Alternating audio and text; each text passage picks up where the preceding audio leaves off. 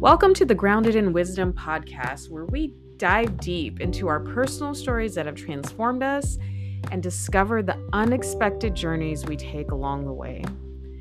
I'm your host, Annalyn Cruz, a dream life and leadership coach, space holder, and storyteller.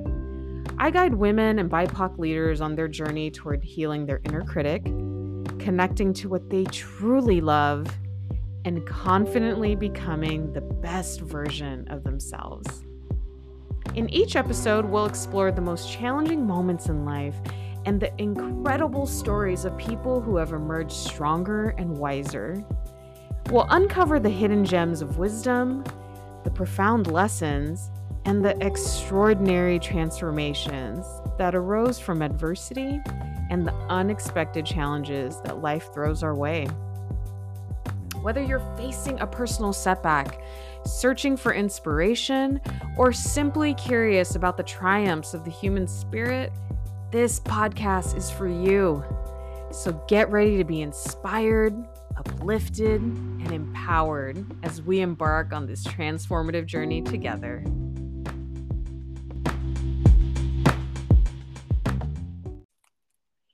Hello, hello. Welcome, everybody, to the Grounded in Wisdom podcast, where this season we'll be focusing on the theme of getting out of the rubble and into the light. And I'm so excited that you all joined us for the second episode of the Grounded in Wisdom podcast. And it is my honor and pleasure to introduce you to our first guest, Pema Rocker. Pema Rocker is a creativity coach and author. She's created, curated, and edited magazines for LGBTQIA slash queer and spiritual communities, has created story circles for groups who want to connect on a deeper level, and has helped people find their way through grief and transition that crops up in the stories they write, from business media to teaching curricula to songwriting to memoir. Pema lives in Portland, Oregon, and I am so excited to bring her onto the pod. Welcome, Pema. Hey, thank you so much for having me. It's amazing. It's amazing to join you on this. Yeah, and I'm super excited for the audience to get to know you a little bit more. And I know that we met many, many moons ago when we were still in college, but really got to know each other a bit more, probably, gosh, maybe 10, 11 years ago when we sailed on semester at sea. And we have a mutual best friend in common, Lisa Slavage. Shout out to Lisa, Lisa. who, um, you know, truly both of you are soul sisters to me and mm-hmm. have played a very important role in my life as we all are discovering how to do this life thing. and you and I have had many conversations over the past uh, couple years in particular around spirituality, around grief, um, around how that plays into our day to day lives, how that impacts the work that we do and what we want to contribute to the world. And I just have to tell you all that I'm so incredibly inspired and awestruck with who Pema is, not just in the work that she does, because that is highly important. She'll tell you a little bit more about that in just a bit, but just who Pema is as a human being and is honestly um, someone that I truly look up to and admire, and just uh, her energy is super grounded. And I, I, just, I learn from you all the time, you know, and I, and I just mm. have to tell you that, that I just, every conversation that we have, I'm just so awestruck by your wisdom and your your teachings that you probably don't even know that you're teaching me in that mm. moment and i cannot wait for everyone who's listening to this pod to hear your your wisdom and hear more about your own life journeys and where that's taken you currently. So I just thank you for for one being our first guest on here and two just being for an incredible human being and in this world. Wow, Annalyn, I want to take you on job interviews. Done. Hired. Thank you for that. Oh my gosh. I as you were talking, I was cascading, going backwards through all the times that mm. we've connected and been able to have long conversations. And I think the same thing about you. I think, oh my God, where did this treasure trove come from? where does this insight and capacity and compassion come from that I hear in you all the time? And I'm just so grateful mm. for our connections and how, like, I remember reconnecting after a bunch of years um, when you and Lisa and I got together and hearing you talk about your energy work and your journey there and all of the wisdom that your your whole kind of you and your whole field collects and then uh, integrates and shares. And i was just like well i've been missing out in the few years that we haven't uh, been talking but i'm really happy to um, i'm just so happy to hear all of that. Thank you for saying it. And i'm i'm as awestruck as as you are. And i'm so grateful for our connection and that you're sending this connection of that that deep one that you have in yourself and in the work that you do in the world that is grounded in wisdom out in podcast form in work with your clients. It's this is the work that we need in the world right now and you are bringing it. So thank you. Oh thank you. I'm gonna mm-hmm. i'm gonna receive that wholeheartedly. Mm-hmm. so thank you so much for that. Yeah. So I want to get into the conversation, and as you know, we've we've talked about many rubble moments that have happened within our own lives on a one-to-one or in a small group basis, and you know, I'll open it up with asking you about your particular rubble moment or moments that have happened in your life, and just so we're all on the same page in terms of what the um, the audience is defining as rubble moments as well. I I define it as those life changing, monumental, extra challenging journeys and experiences where our own individual world feels as though it's crashing down and we cannot come back up for air. That was just the visual and the metaphor that I kept seeing and feeling into when I was thinking about what's the theme that I want to focus in on for this season. And as you and I know, I, have been through a lot of rubble moments just this past year. I know you have gone through some incredible um, journeys throughout your life. So, yeah, let me toss it back over to you for you to share um, what's one or, or, or more that have impacted your life and what's made you who you are today? Sure. What a sacred question and conversation. So, I mean, the the first the first rubble moment that comes to mind is in my childhood.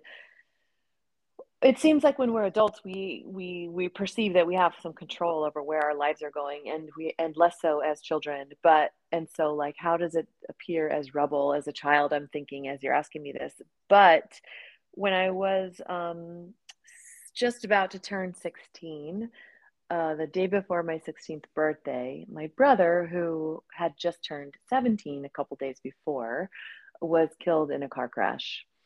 And the way uh it like lights lights fully on and then lights fully off. It's just like um the context of our relationship was he was my best friend. He was my protector. I was the only girl in a family of five boys.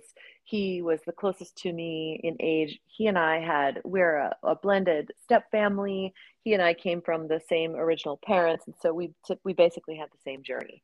And so he was my constant um, in, in a lot of changes in early childhood with family, family changes. He was my constant.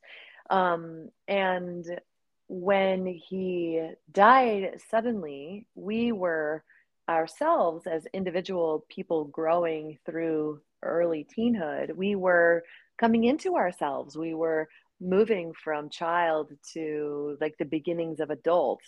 I had mm-hmm. there was a mm-hmm. rule that I couldn't date until I was 16 and that was just going to be this big door flung open for me this new independence and like the 2 days before David died he his curfew got extended like we we were we were mm. communicating with each other in new ways and kind of seeing ourselves and each other in new ways and so right at this moment that it felt like life was going to go somewhere for me in the ways that I could see in my high school friendships that it was going for other kids who had some, I don't know, some say over their lives and were less sheltered maybe than I was. Um, that had a complete detour. There was a complete detour.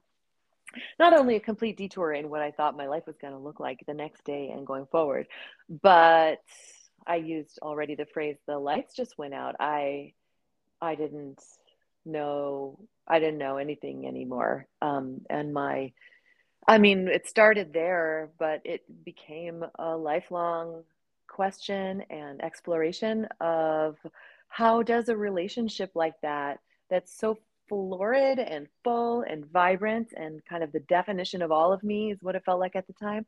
How does mm-hmm. that just turn off? I don't know how to turn off a relationship like that.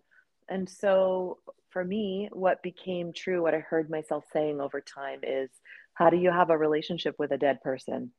And it didn't make any sense uh, spoken out loud, but it's what I felt like inside. And I just kind of tried to get right from that point. But at first, at first, it was just like a blackness. I was just, it was the, a darkness I didn't know how to find my way out of. Yeah. And that darkness that you just described, I know in other conversations you have used the the metaphor of it feels like you're stuck in a well, right? And, mm. and you mm. and you may maybe see a glimmer of of that light. Um, and first of all, before I go there, I just want to say, as you describe David, oh, what a special relationship mm. you yeah. two had and and continue to have and, and what i heard you really talk about is this uh, you know closeness and intimacy him being your your go-to person right mm-hmm. like being able to be the constant in a time in your life i'm going to guess like adolescence teenage uh, years mm-hmm. where there's so much change that happens during that time physically, yeah. physiologically, mentally. And what a special, beautiful relationship you two had around having each other, um, where you could sort of test out these new ways of being together. Mm-hmm. That's that's a note that I wrote to myself of mm-hmm. wow, you know, what a what a profound relationship that you had with your brother at yeah. such a young age and and just I'm so sorry for that loss. I know it's oh, been a long time, but you. that it's it's still. Uh, I'm gonna, you know, again, I know that that's had an impact on on your life even now. Yeah, I feel like it was, um, you know, it was that first hardest moment. It was the anchor moment of the trajectory of the rest of my life, and in ways, my life. I spent the next 20 years trying to find my way through grief and understand what that mm. meant and try to understand who I was without my brother. And um, it seemed like a long time to every summer at the anniversary of his death feel like why am i so sad right now? It's my birthday month. And finally it hits me oh eh, my brother died a year ago or two years ago or six years ago. It's the right. grief it's the the memory of the grief comes first or like the feeling in my body of sadness comes first and then i get conscious to it and realize oh we're here again. It's not gone um, and now it's time to begin this integration process all over again because I'm mm-hmm. conscious to the loss again. But yes, I love how you said a relationship where we got to test things out. Uh, you know, like um, it was very much like that, and he was my constant. And as I heard you saying that, I realized that oh yeah, um, or I should say, remember that so so often relationships that I find successful in my adult life echo my relationship that I had with my brother. And it, it, always cracks mm. me up because we were juveniles, right? But just when I get into goofy laughter or the ability to talk about anything and everything, swerving between highs and lows all in the same breath, um, uh, I realize, oh, this is modeled on on my relationship as a teenager. I guess that was right. pretty good because it that's those are the best ones that I have now. You know. I love that connection point, and it reminds me of something we talked about in my energy class last week, which was around what are what are the templates that we have in our lives that can give us some positive example. So what you just said around, you know, David sort of being that um, that first go-to person for you early in life, and you experience such a positive connected, you know, uh, type of relationship with one another that then served as an example, as a template for other successful relationships or friendships you've had in your adult life. And I think that's just so beautiful that it started with him. Mm-hmm, mm-hmm. And what a surprise! I was unconscious back then. You know, I was just a kid yeah. doing life, doing every day and to look back you know to go through an adulthood of a few relationships and then to like mm-hmm. look back and see them and think oh my gosh these are all this, is, this is like the model of success. And it works. It works. As long as i am uh, healthy and you know minding my expectations this it's so funny to think of this model of innocence like you're pretty innocent when you're that age and um, like intentions are pure and to mm-hmm. think of mm-hmm. that or like kind of see that as a touchstone it's it's kind of a sweet thought yeah absolutely and you know you talked about this the darkness that that you felt and i know we've also um, talked about just the the tremendous loss, right? And and we talked about also losing parts of yourself or losing your voice during this time. And so, if I could, you know, do I have your permission to kind of take us back to that time um, briefly? Yeah. So, okay. So, you know, I love the the well analogy that that you mentioned in another conversation with me about the loss of David and being stuck in that well and kind of looking up and not knowing how you're going to get out. What was your mindset at the time? Where or what was your heart saying to you? Um, you know, I know it's been many years, but I'm sure you could probably drop back into that time of of just being in that darkness and in that well. Mm. Yeah. So his death was so immediate, so fast and so unexpected. Um that, you know, what followed immediately was just this darkness.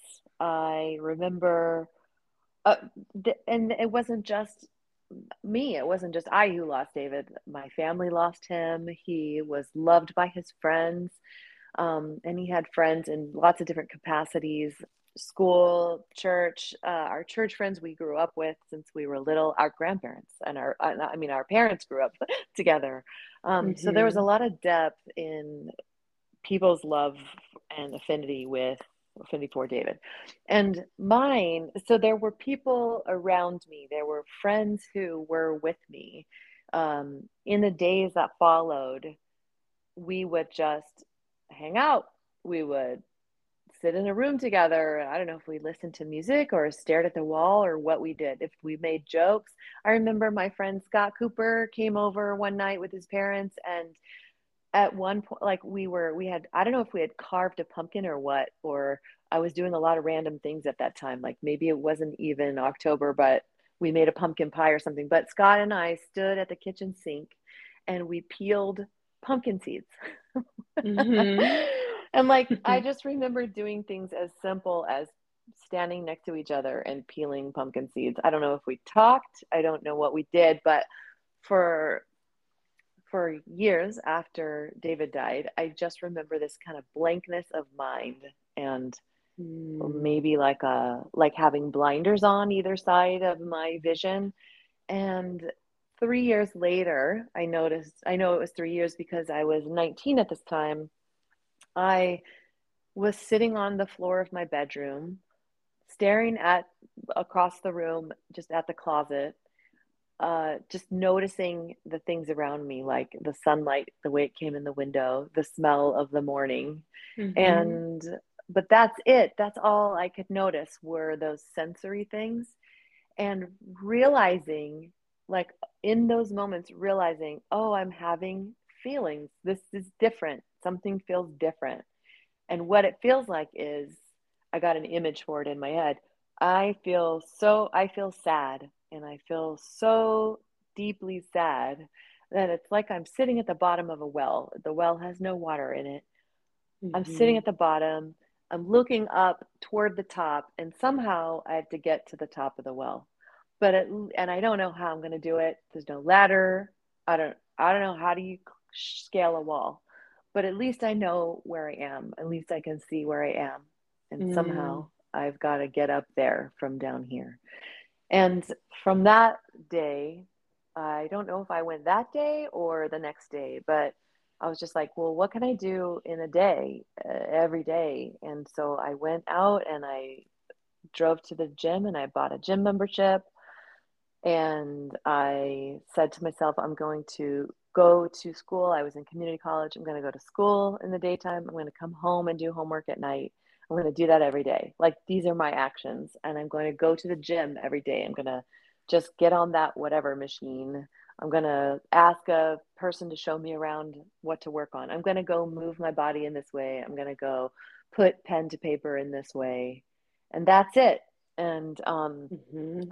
my friends were still around, but at this point, I had kind of isolated myself a, a little bit, just trying to do this something every day until one day another dear friend steve nelson reached out and he said i'm taking you to dinner and i said i'm not going to dinner i have got homework because you know this was my routine and i just needed my routine every single day and right. he said well okay but we're going to dinner mm-hmm. and so there was even though i felt in my space like i had blinders on or all i could first was darkness and then all i could see was this well around me and then all i could see was the gym stuff or my homework in front of me or a class my friends were still there and steve this one day was like we got to change things up and so um, mm-hmm. um, i felt alone but i guess my realization is that i wasn't alone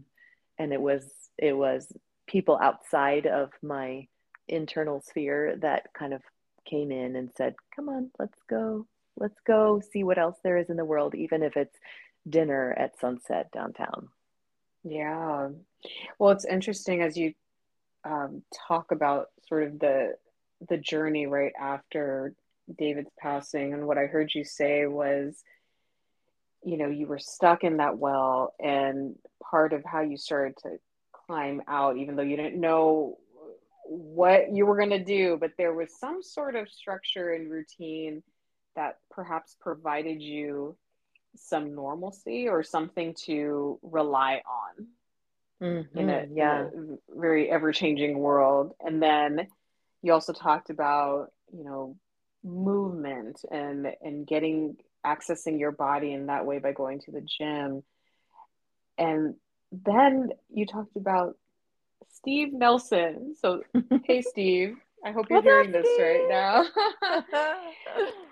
Steve recognized that you were isolating yourself from within and saying, hey, let's go ahead, let's go to dinner. And, um, and I'm wondering if Steve and others and these other ways in which you kind of started rebuilding, what what light did they provide you in a very dark time? How did mm. you even start seeing that light was possible when you were stuck in that well of darkness? Yeah. What a great question. And the answer that kind of surfaces to me is so some of us when we're grieving and in the darkness the last thing we want is to see light. Like don't make me let go. Like if this is my mm. memory or if this if the loss is my remaining relationship with what was with who was then how am i i don't want to let go of it. And also that's not a conscious thought. It's just like a physical or psychic feeling.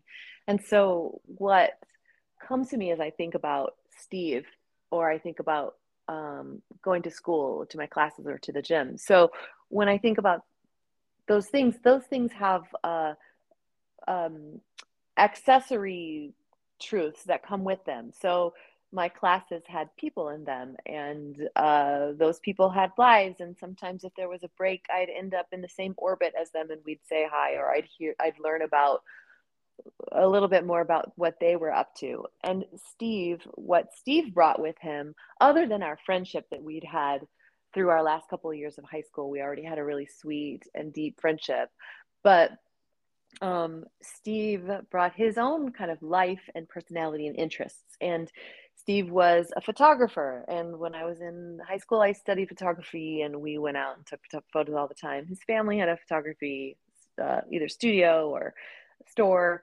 And um, so like uh, we had this consciousness in our conversation around taking photographs uh, and the mm-hmm. world around it. And so like that became an act not just something to talk about or to relate on but it became something for me to think about. Like oh look i can take my camera out. I can um, take another action that captures my world without me having to talk I don't remember if we've touched on this, but at one point I stopped talking.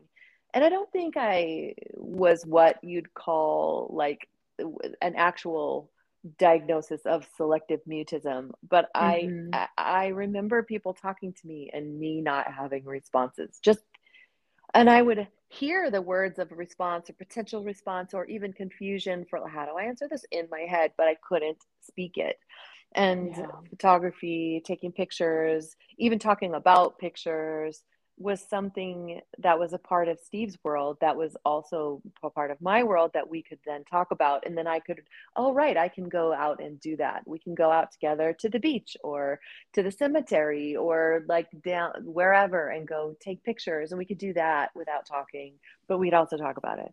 And then, you know, in class, like I said, other people brought their lives. And so that gave me little avenues. Like Susie, my friend Susie, was a volleyball player in high school. And that gave me um, just other people's orbits, gave me access to um, interests that I soon either borrowed or kind of took on myself.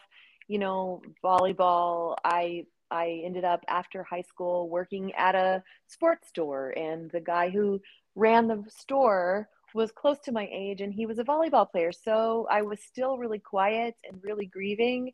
But he's like, let's go out to the beach and play volleyball. So, like, I was moving my body and I was doing something outside my head.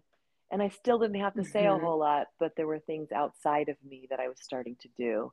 And it was those kinds of things that kind of like lifted me up slowly out of the well. I wasn't climbing, I was just doing by relating with others and the interests that they brought into our relationship.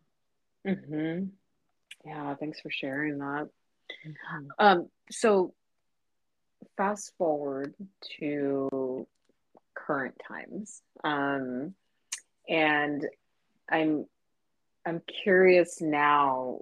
You know, as the adult Pema has has now blossomed and is here now. What would you say are some of the biggest life lessons um, that came out of that particular rubble moment, or if there were others that you experienced as an adult? Like, how has your perspective shifted in terms of how you I don't even know if work through these rubble moments or how you are able to um, to find strength in these in these moments that I know each and every single one of us has. So um, I guess I'm my question is as I talk out loud, my mm-hmm. question is really around the person and human that you are now, having suffered that great loss um, with David. What have you learned about yourself um, through that experience and maybe some other ro- rubble moments that we haven't even talked about on the pod um, mm. in terms of like how you continue to find strength even when there are these moments that just kind of whew, take your breath away, sometimes literally. Yeah. So the the there's the first thing that comes to mind is a like letting myself be as silent or as numb as I need to be and the next thing mm. I'm gonna like start to talk about is my book, um, because and and I will I'm gonna toggle back and forth between those two things because I didn't learn yeah, it immediately, please. and then I didn't know that I knew it once I learned it. It took a lot of rubble moments to and of mine and other people's who were close to me to see, oh, here's what's happening. Um, there's got to so I um so I'm just going to jump really quickly to the book part. So I wrote a book. Mm-hmm. It's called Ash and Spirit. There's a subtitle Freeing Grief and Finding Hope in 31 Days of Memories, Mediumship, and Collective Healing. And so I wrote Ash and Spirit because it was triggered by I was in New York City on 9 11. I had just three weeks ahead of that moved there. And and from Southern California, where we don't have tall mm-hmm. buildings. And I ran down to the corner to see like how do you how do they put out a fire in a tall building in a city like this? And then saw what we all saw who were there that day and watching TV that day. Um, and um, I remember I remember thinking like I was looking up at the the hole that the first plane in the first tower left thinking I've got to run to class. I can't be late. It's theater school. You can't be late to theater. So I was searing this view in my mind and I wasn't sure why. I was just like, what does this look like? I've got to analyze this, get it soaked into my memory. Okay, now run to class. I go to class. There's only like 12 of us, 13 of us in class. Everyone's like kind of freaked out, like, what's going on? We don't know what's going on. We're only a mile from the site um, we sit in a circle the teacher's doing the best she can to just be like okay let's we're clearly not going to learn anything today let's just pull ourselves in a circle and have a conversation and be present to what's happening even though we can't tell what's happening but there's sounds outside and sirens and every now and then somebody screams and i mean all this mishigas and so uh, and feelings and what's happening for me meanwhile is in my head i'm looking at that picture that I've seared into my mind, I'm thinking, how many floors is it from the ceiling to that top of that hole? And how many floors does that hole possibly cover? And how many people were on those floors? And how, therefore, how many people? And I didn't know what I was doing. I was just counting, counting, counting, counting. And finally, by the end of my calculation, what I heard myself say is, oh, there's going to be, it's 86 at the very least. There's going to be 86 people who have the coroner come to their house tonight and tell them that their loved one isn't coming home. When I heard myself think that, I realized, oh, that's what I was doing. I was dealing with my own early trauma, my own trauma of losing David was mm-hmm. triggered in that moment of standing on the corner with hundreds of people looking up at what had just happened. And I realized throughout the rest of that day as it unfolded as horrifically as it did that i i my brain was trying to make a map of um, what's going on here what's my brain can't understand what's going on and so it was searching through traumas in my life to try is it this one? Is it that one? Did somebody die? Did somebody like fall down? Like like my brain woke up all of these traumas in order to try to understand what this one was. And i'm like um okay turbo ptsd does if i'm like every trauma that i had thought i had put to bed in the course of my um, 30 years of living at that point just stood up again. And then I thought, mm-hmm. If that happened for me, and I'm in the city of millions of people, who else has that happened for? And is happening for right now that there's a current trauma, there's a current actual rubble moment happening, yet we're living in some ways in our earlier traumas in order to try to deal with these ones, this one. And so mm-hmm.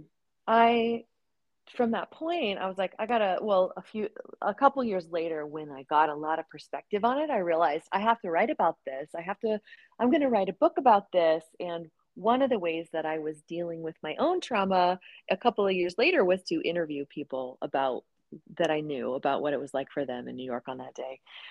Um, and so all of this to say i did. I ended up writing the book about it.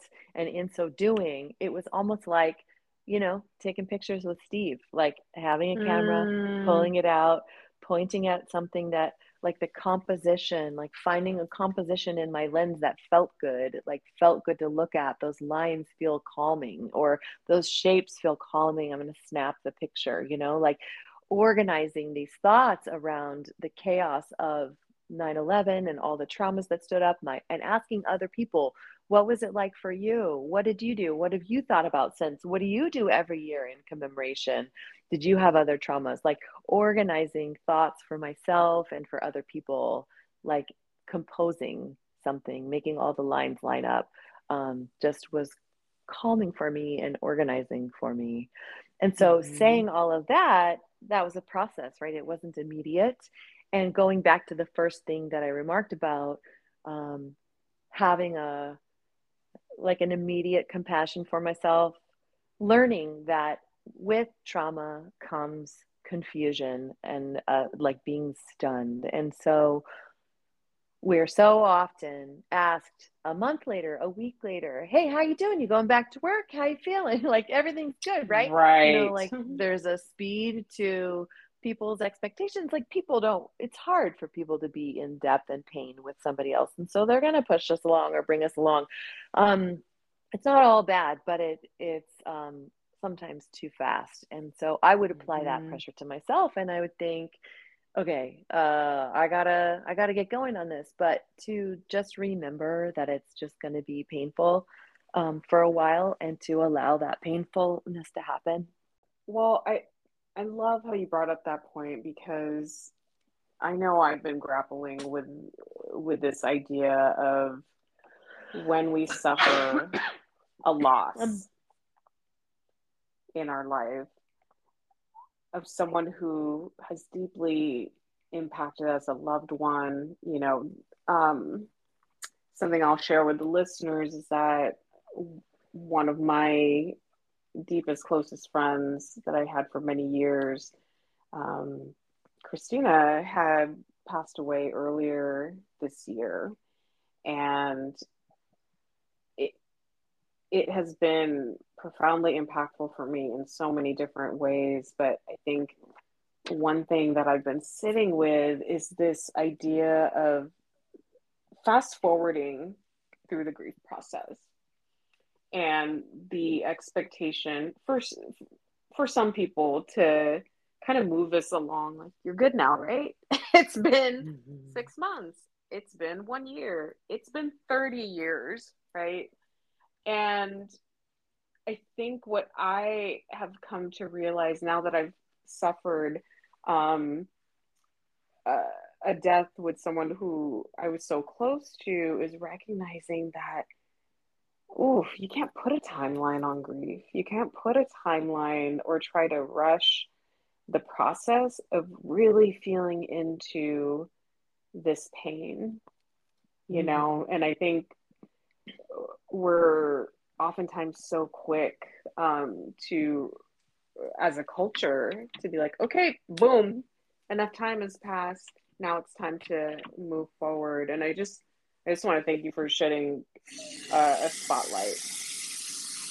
Yeah, I um I have been so moved by your your journey since you lost Christina and um how you've been so present and haven't in, in my in my you know what you shared with me you haven't been rushing and there's so much of um it's such a terrible terrible loss. It's such a terrible thing to lose someone and in trying to first be with it and then second begin to wonder what is this even about? What is happening here? And to kind of be present to this is a part of life. People leave. Uh, mm-hmm. people die and this is a part of life. And if this is a part of life what are we what am i doing here? What am i doing with all of these feelings that got left behind when she when she left or when they left or when he left you know? Mm-hmm. and um i've been so moved by your willingness to just be in the presence of okay here are my feelings. This is where they are today. It's agonizing or it's enlightening or it's making me laugh. You just keep going in. And i feel like that's one of the things that took me a lot of years and losses to learn which is just be here right now it's gonna mm. change and it's only gonna shift as you be here i mean that's not true it'll it's always it's always gonna shift but it will shift um, kind of more in a more whole way i find if I'm willing to just be present for it and feel as much as there as much as I can stand to feel, you know, in the moment. Yeah, absolutely.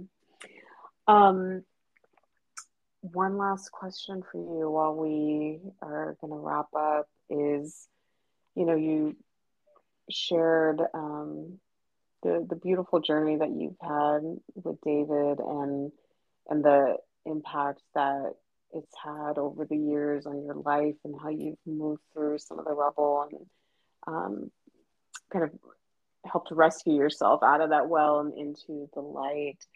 I'm wondering what wisdom you would share with others who may be struggling with something similar, or perhaps they're in that well themselves and they can't see any light right now, or maybe they may have a glimmer of it. Um, but it, it's hard to to kind of see how can I get out of this rubble. What would you mm-hmm. what would you want to share with those folks? Yeah. So what keeps I know that's a big coming... question. yeah, but what keeps coming up as you say that there's so many so many different actions that different people will find comforting. Not everybody will find the same action comforting mm-hmm. or helpful. But I think what um, is kind of a big deal is to l- either let oneself be reached, let yourself be reached, or to reach out. And mm. when you're mm. a lump and of numbness or feelings and uh, and feeling isolation, the last thing you want to do is reach out. Um, but for all of its isolation, grief is the thing that unifies us. Every single one of us loses yep. something, someone, sometime, and some of us more frequently than others. And so, yeah, for all of its isolation, grief is a unifier. And when we can be affected by others or reach out to others or be be reached out to, then I think that starts to keep us like put us on the map again after levitating off this world or sinking down through it you know like it starts to put me on the map again and ways of reaching out for somebody who is an isolator like me so often um, mm-hmm. i um, I went through a really depressed couple of years and noticed every like how am I going to get through every day and I would make a list of things that bring me back to myself. And for me those mm. were okay I'm going to go out for a walk in the park behind my house. Have I done that? Can I check that off my list? Okay have I done how am I feeling now that I've done that?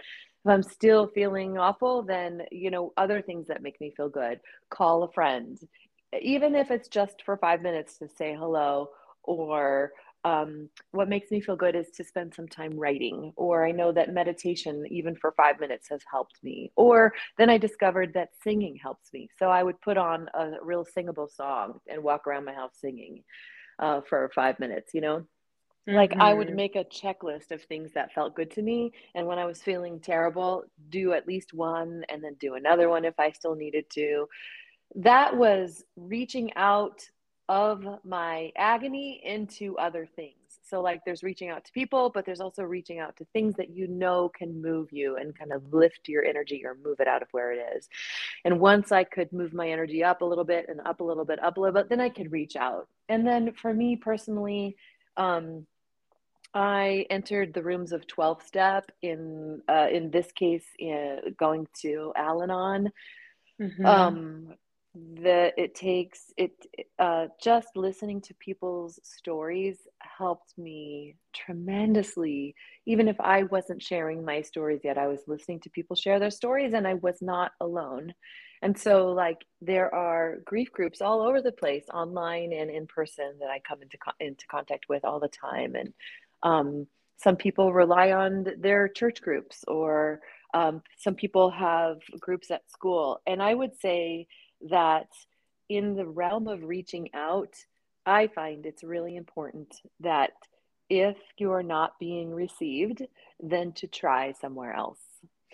Mm. There's a mm. mistake I've made where I keep trying to be heard by people who don't have the capacity to hear me, and that just sends me deeper into grief. And so if there's a way to be like, hey, that didn't feel so good, and maybe maybe I won't stop this effort of reaching out or being moved. I'll try somewhere else, you know, because yeah.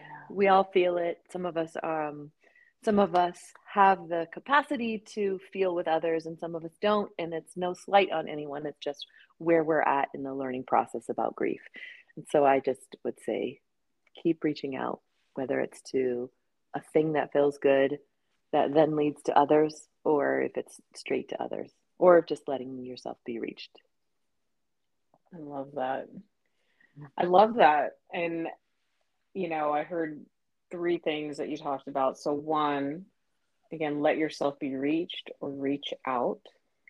Two, how to reach from within to lift your energy. And I love that idea of writing down a checklist of things that make you feel good. So I noted here this inquiry, I would say for all of us, whether you're going through grief or not, how do I come back to myself? How do I come back to my own center? And for some of us, we may not know what that is right mm-hmm, so how can we get quiet enough to and and honor ourselves of thinking about okay what are the things that lift my spirit what are the activities um, that i could do that feels nourishing for my soul or that i know will bring me some semblance of joy even if i haven't felt that in a really long time mm-hmm. and then mm-hmm. the last thing is allowing ourselves the opportunity to keep reaching out, even if we maybe have not been able to be heard or seen or witnessed with the people we originally reach out to. And again, mm-hmm. no no blame or shame on that person. We're all on mm-hmm. our different journeys together, but it's important to circle back to your first point of you know, let yourself be reached and to continue to reach out. Mm-hmm. Love that, that thing about um, joy, something that brings me joy. I think even like a step, like sometimes I think joy's not possible. Why even reach out? And then I think mm. about that that photography or taking picture thing, like it feels good to me when the lines are all all, all, all the composition has all the lines lined up or like mm-hmm. it feels mm-hmm. good to put these puzzle pieces from this kitten puzzle together or it feels good yeah. to to make sure that the silverware in the drawer is all straight like something that just mm. feels good that's good that feels good on my eyes or in my hands or something that just makes me think about something else that might be the step I can get to if I can't get to joy, you know? Thank you. I think that's really mm-hmm. important. Like, what's the next, um, perhaps small step, small win that we could do for ourselves? And mm-hmm. maybe that the concept or the act or the feeling of joy seems too far reaching from where you're at. Mm-hmm. So I love that of bringing it back to something more accessible and closer to mm-hmm. us. So thank you for adding that. Well, Pema, where can folks find you? Where can you be reached if people want to, you know, perhaps purchase Ash and Spirit, or mm. where can they find you if they want to just connect? What? Yeah. What's the best way? Thank you for asking. I love connection. It's probably my favorite thing. so, um, my uh, my book Ash and Spirit is on that's three words ash and spirit. That was said really fast. Um, it's on kindle. You can find it there now. You can also find it on my website pemarocker.com and um, my this my story charmer which is the name of my business that you can find me there at storycharmer.com um, that is uh, currently under construction. I'm working on that one right now but that's a that's another place you can find me in the futures very cool.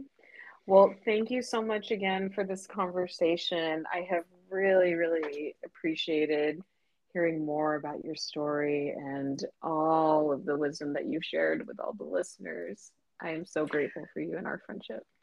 Oh, Annalyn, thank you so much. Thanks for having me on and asking me questions. Even like hearing questions and and being called to answer them brings me more answers and more understanding. Is our conversation helps me grow and i'm really grateful. Thank you. And i can't wait to hear over time and with your guests your wisdom that comes through your questions and through your conversation. So thank you so much for having me. You're absolutely welcome all right, folks, till next time, we'll see you on the next episode of the Grounded in Wisdom podcast. I hope you have a beautiful rest of your day. Thanks, everybody. Bye.